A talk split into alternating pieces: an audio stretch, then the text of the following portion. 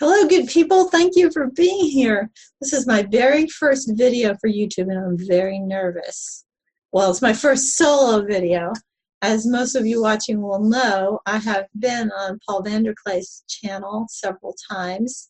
So this is all his fault. So Paul VanderKlay started making videos about Jordan Peterson. I guess it goes back a couple of years now. And bringing a bunch of other thinkers into conversation with Jordan Peterson, chief among them, of course, C.S. Lewis, of which Paul VanderKlay is such a great fan. And then he became engaged with the work of Jonathan Pageau, had conversations with him, had conversations with John Vervaeke, and the whole thing just exploded. He's had conversations with a bunch of randos, mostly men, but a few women. And um, it's just been great. I think it's the best thing going on online. So I couldn't resist jumping in, even though the technology is messing with my boomerism big time. Anyway, been especially inspired by a couple of women in this corner of the internet. One of them is Karen Wong. Karen Wong has a channel called The Meaning Code. And thanks to getting to know Karen Wong and talking to her on her channel, I can now say that I actually have a friend who, in casual conversation, will say, "I was just thinking about quantum mechanics the other day," and etc. it's great. She's so smart. And then there's Sevilla King with a wonderful channel called Equality Existence. And what she is doing is exploring the work of Pirsig through Zen and the Art of Motorcycle Maintenance. Now, she really has a lot to do with me being on here because I have a particular thinker whose work I wanted to bring into conversation with this in a particular book. And I really had no idea exactly how to do it. I couldn't figure out what the path would be. I've been watching her, and she has really shown me what is a good way to go through material like that and bring it to people and bring it into conversation with these issues and questions and explorations that we're doing. So I really appreciate that very much. So, who is the thinker and what is the book that I want to bring into this conversation? Well, the thinker is Joseph Ratzinger, and the book is Introduction to Christianity, his great classic. Now, I'm not the only person who thinks that Ratzinger belongs in this conversation. You might remember if you watched the lectures, the biblical lectures that Jordan Peterson did, the first three lectures, there was a young man who during the Q&A, three times, he tried to get Peterson to engage with something that Joseph Ratzinger had written in this book. And the first couple of times, um, Peterson kind of engaged with him a little bit. And by the third time, I think Peterson was a little bit annoyed, and I know the audience was too. And the reason was because what he was talking about with Peterson in that question was something that there was just no way that it it fit into a q&a it was the kind of thing and peterson even said this if i was going to talk about this this would be like hours long so it was not an appropriate thing for um, for a q&a i think that that young man's approach really left something to be desired but I think his heart was in the right place and his theological and philosophical instincts were dead on because Joseph Ratzinger is the thinker that we need to hear in this space. Why? Okay, so first of all, let me say how I think Ratzinger intersects with some of the thinkers that we're already talking to and talking about.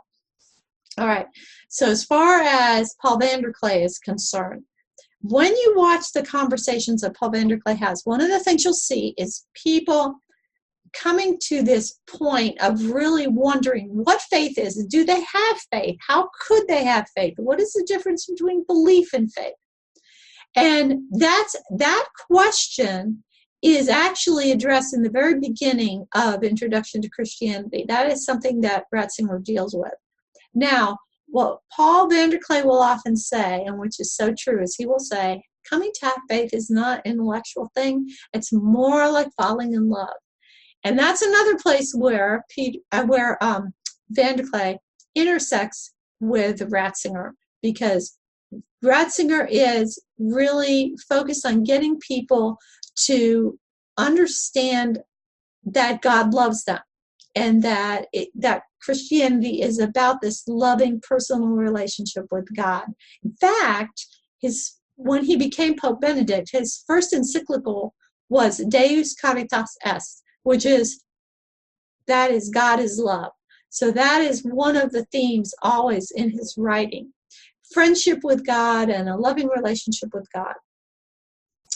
Um, Another person that I think Ratzinger intersects with really well is Jordan Peterson. Okay. Ratzinger grew up during the Nazi regime. He has very deep familiarity with what it is like to live under totalitarianism and what the mentality of totalitarianism is. And this is something that he addresses in his writing. And it is um, something that, of course, has really been a theme of Jordan Peterson's work. Additionally, Ratzinger writes a great deal about the logos, and as everybody knows, that's a big deal for Jordan Peterson. I think Ratzinger also intersects really well with John Vervaeke. John Vervaeke has this amazing series called Awakening from the Meaning Crisis, and he is um, he is going coming at the meaning crisis from two angles. One is from philosophy. What is what are the philosophical strains that have led us to where we are right now? And also cognitive science. Now, the cognitive science stuff, which is just phenomenal, that John Vervaeke has been explaining in his series, was not available to Joseph Ratzinger because that's been something that's only like the past couple of decades or so that's been available to thinkers. But the idea of science, speaking to people of faith and speaking about the experience of faith and speaking about spirituality, is very familiar to Joseph Ratzinger, who is always very interested in science, um, especially physics and quantum mechanics. He's very interested in and very knowledgeable about. He's also very knowledgeable and interested in astronomy. By the way, the Vatican has its own astronomer. There is um, there is an observ- a Vatican observatory, and Joseph Rat- Ratzinger became a member of the European Academy of Arts and Sciences the year after it was founded. It was founded in 1990. He became a member in 1991. But even before that, for all of his professional life, he has been rubbing shoulders with um, with some of the most accomplished scientists in Europe. So science is something that he is not afraid of. It is something that he is uh, very um, conversant in, and that shows too in this work, Introduction to Christianity. Another person that Ratzinger intersects with really well in this space is Jonathan Pageau, because Jonathan Pageau is an Orthodox icon carver and an artist, is very interested in beauty and in how beauty touches the human soul in ways that um, go past our intellectual defenses. This is something that Joseph Ratzinger talks a lot about. And in fact, doesn't just talk about it, but he also, like Jonathan Pageau, was a practitioner of beauty.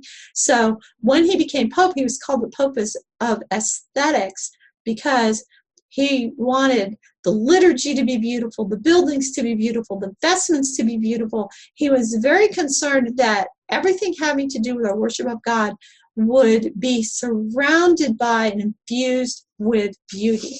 So I think that he intersects with Jonathan Pageau real well, really well, and with other people who are into the arts, I think will appreciate things that he has to say. Now, since Paul VanderKlay has been so interested in bringing C.S. Lewis into this conversation, I thought what I would do is do a little quick comparison between C.S. Lewis and Joseph Ratzinger. Um, and the reason why is because I want you to understand that if you find if, if you found value in C.S. Lewis with regard to the conversation surrounding Jordan Peterson, I think you will also find value in Joseph Ratzinger. Let me kind of lay that out a little bit. Okay, so C.S. Lewis came of age during World War One, and Joseph Ratzinger came of age during World War Two. The formative war for C.S. Lewis led into the Roaring Twenties and the Great Depression. The formative war for Joseph Ratzinger led into the atomic age and the space age. C.S. Lewis is very much a medievalist um, and has a lot of training and study in that field. And I think he approaches that study with a bit of nostalgia.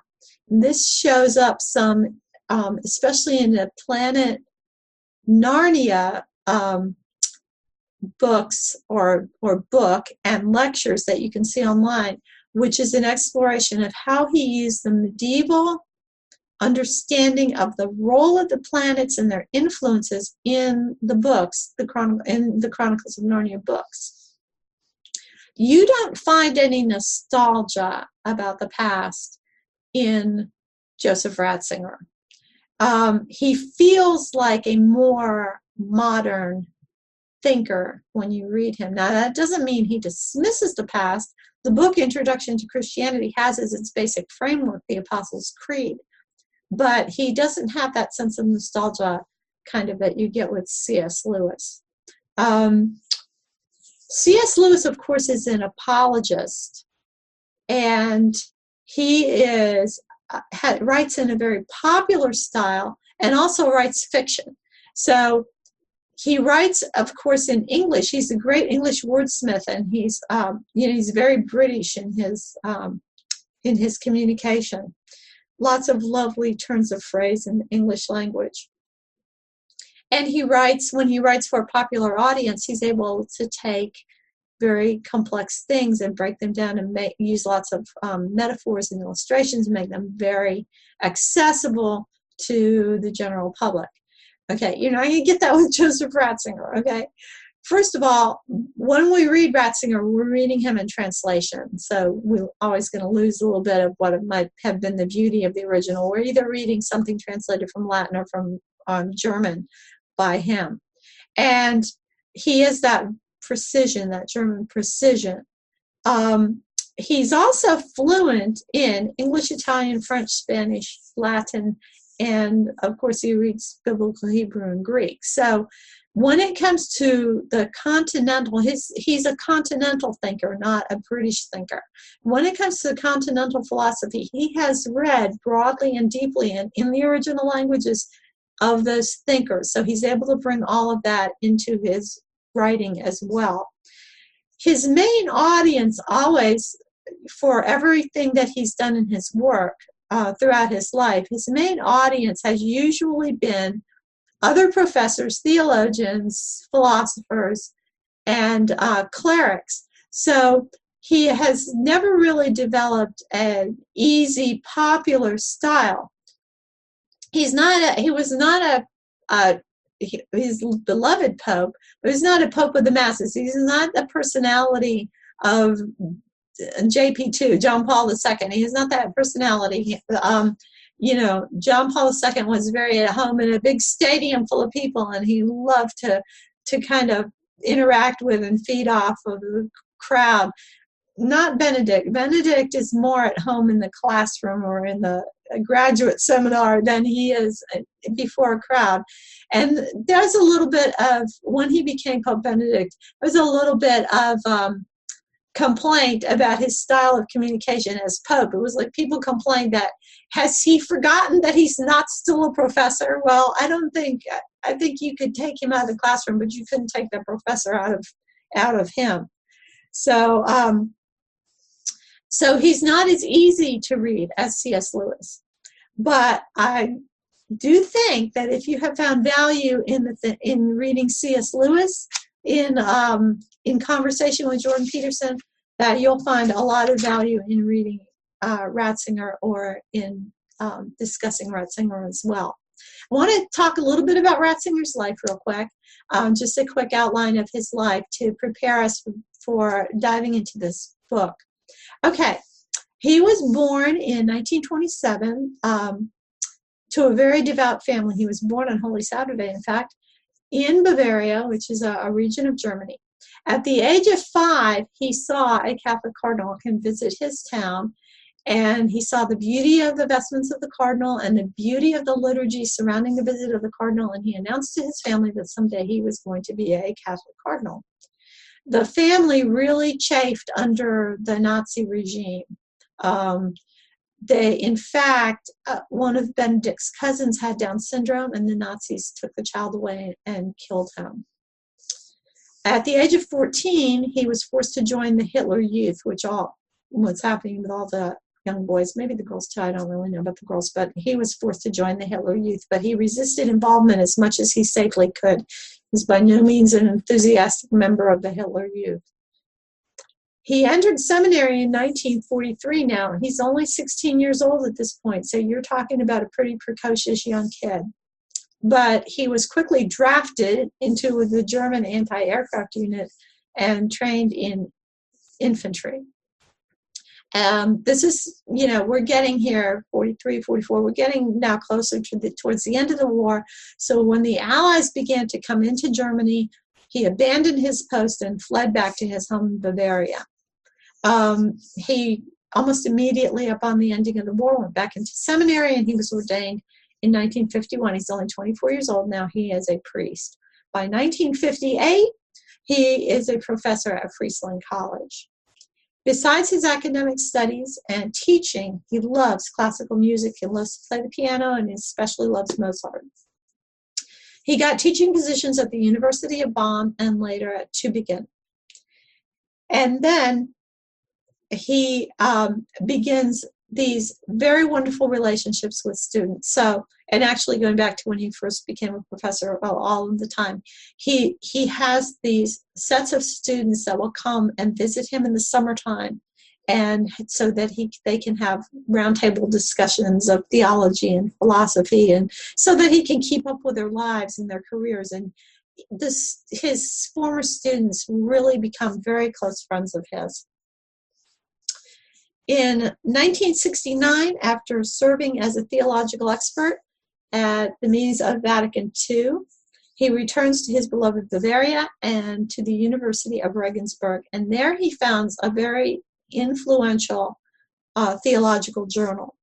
By this time, he is recognized as one of the great theological minds uh, in the world.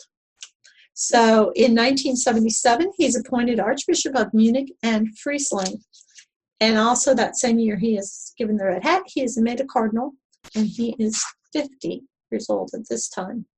In 1981, John Paul II made him head of the CDF. Now, uh, the Congregation for Doctrine and Faith, we Catholics just call it the CDF. It's a Vatican office um, that is kind of a theological watchdog and is available also to answer theological questions. And so the popular media nicknamed him God's Rottweiler. Now it's like such a misnomer for this man. He's a kind of a diffident, bookish type of person. Um, and in fact, what's so funny about that is that he's a cat lover. So he has this um, propensity to go ahead and adopt stray cats that are hanging around the Vatican, take them to his apartment and start feeding them and taking care of them. And so um, he probably found the cats easier to herd than the Catholic theologians. He was no fan of liberation theology. Now, liberation theology is an attempt to marry Christian thought with Marxism, and it was hot and heavy coming up in South America at this time. And um, he was um, adamant about uh, rejecting liberation theology because the view of the human person that Karl Marx had was no more compatible with Catholic anthropology, that is, the Catholic uh, view of the human person, than was Hitler. So um, so that was one of the firestorms he had to deal with. He's also no fan of the modernist conception of Jesus that would portray Jesus as just one among many spiritual teachers. Um, he would, you know, his retort on that would be that um, Jesus was the only name under heaven given to men for salvation, which of course is something it says in the Bible. So the unique person, the unique position of Christ is something that um, he really emphasized.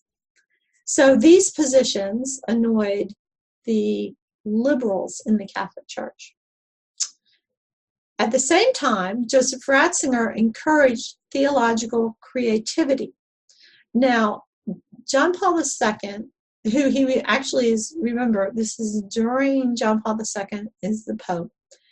So, um, John Paul II wrote a an encyclical called Fides et Ratio, which is Faith and Reason.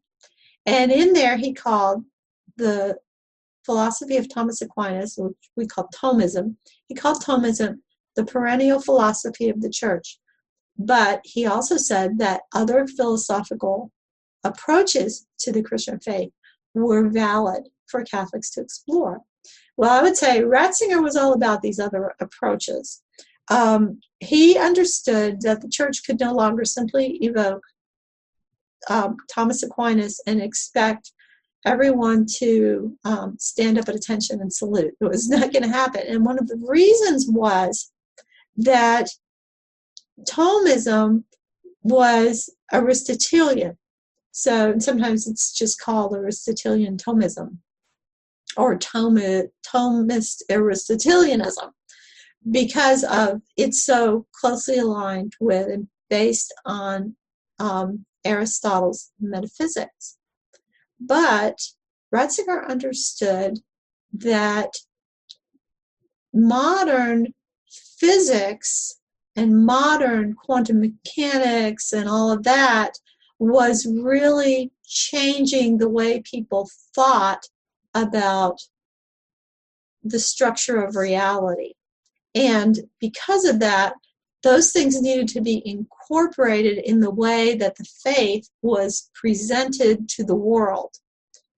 And um, this managed to annoy the theological conservatives that he was so um, intent on expressing the faith to people of today in contemporary terms. I want to note one thing that's interesting about Ratzinger, which is, and this was a theme of his uh, writing and actually made very explicit when he became Pope, and that was the theme of the dictatorship of relativism. And he saw the church not merely as like a citadel of faith, but as the last redoubt of human reason. He was very concerned that the church should defend the validity of human reason. In 1997, at um, the age of 70, he tendered his resignation to John Paul II. Now, that's all of the Catholic bishops have have to, under canon law, they have to um, give a resignation to the Pope at age 70. And then after that, um, you know, if the Pope wants them to stay on, they stay on. If he says you may resign, then they can resign. So, so he gives a letter of resignation to John Paul II, and I'm sure he knew that John Paul was not about to let him haul back off to Bavaria because um, he was like John Paul II's right hand man, one of his most trusted advisors. And so he probably looked around the Vatican and thought, hmm, what job is available here at the Vatican that I would that would really make me happy? So when he gave his um, his letter of resignation to John Paul, he asked if he could stop being the head of the CDF and become the librarian of the Vatican archives. now that tells you a lot about his personality and what things you know really tickled him and i'm sure john paul probably laughed when he when he read that because he was not about to let this world class brain that he had working for him at the cdf go meander around the dusty stacks of the of the Vatican Library. so he um, he did not allow Ratzinger to retire, and he did not take him up on the idea of changing his job. In 2000, the position of Dean of the College of Cardinals was even added to his responsibility. So he's gone from um, trying to herd cats to herding theologians and now trying to herd cardinals. So it just gets worse. at the death of John Paul II in 2005, at the conclave, Joseph Ratzinger was elected to be the next pope and took the name Pope Benedict. He was 78 years old. During the conclave, he prayed to God, please don't do this to me. But of course, he was outweighed by the millions of Catholics who were praying, please let Joseph Ratzinger be our next pope. Um, he retired in 2013, um, saying that he lacked the strength and energy required to continue in the position. And then there was a new conclave, and Pope Francis was elected. Uh, Ratzinger still lives at the Vatican. He never got to go back to Bavaria. He is now 91 years old, and he goes by the title of Pope Emeritus. Now, his book, Introduction to Christianity, is written before any of this stuff happened, or before you know this. He before he became a bishop, before he became a cardinal, before he became head of the CDF, before he became pope. It's all before that. It was written in 1968 and it received a very enthusiastic um, welcome, so much so that it was immediately reprinted in 1969. The book is dedicated to his university students, and it is in fact based on lectures that he gave at university. In 2000, he wrote a new preface for the book discussing how it stood in the face of all of the changes that had taken place in the last third of the 20th century and all of the momentous historical events that had happened since it was originally written. And he offered some thoughts about the um, salience of Christianity in the new millennium. So when we get back together on Ratzinger, I'm going to start diving into that introduction and see what his thoughts were about Christian, Christianity in modern times and faith for modern people. Before I get back into Ratzinger, though, I'm going to do one or two, I'm not sure how the time will go on it, videos that respond to some of the very recent things that John Vervaeke has put out. So fascinating. And um, and after I do that, then I'll get back into introduction to Christianity. And I hope that you'll join me. I hope that you'll subscribe to my channel and discuss these interesting things with me in the comments. Until we are together again, treat yourself as though you are someone you are responsible for helping because you are responsible and so am I. And together we are making the world. Thanks so much for watching.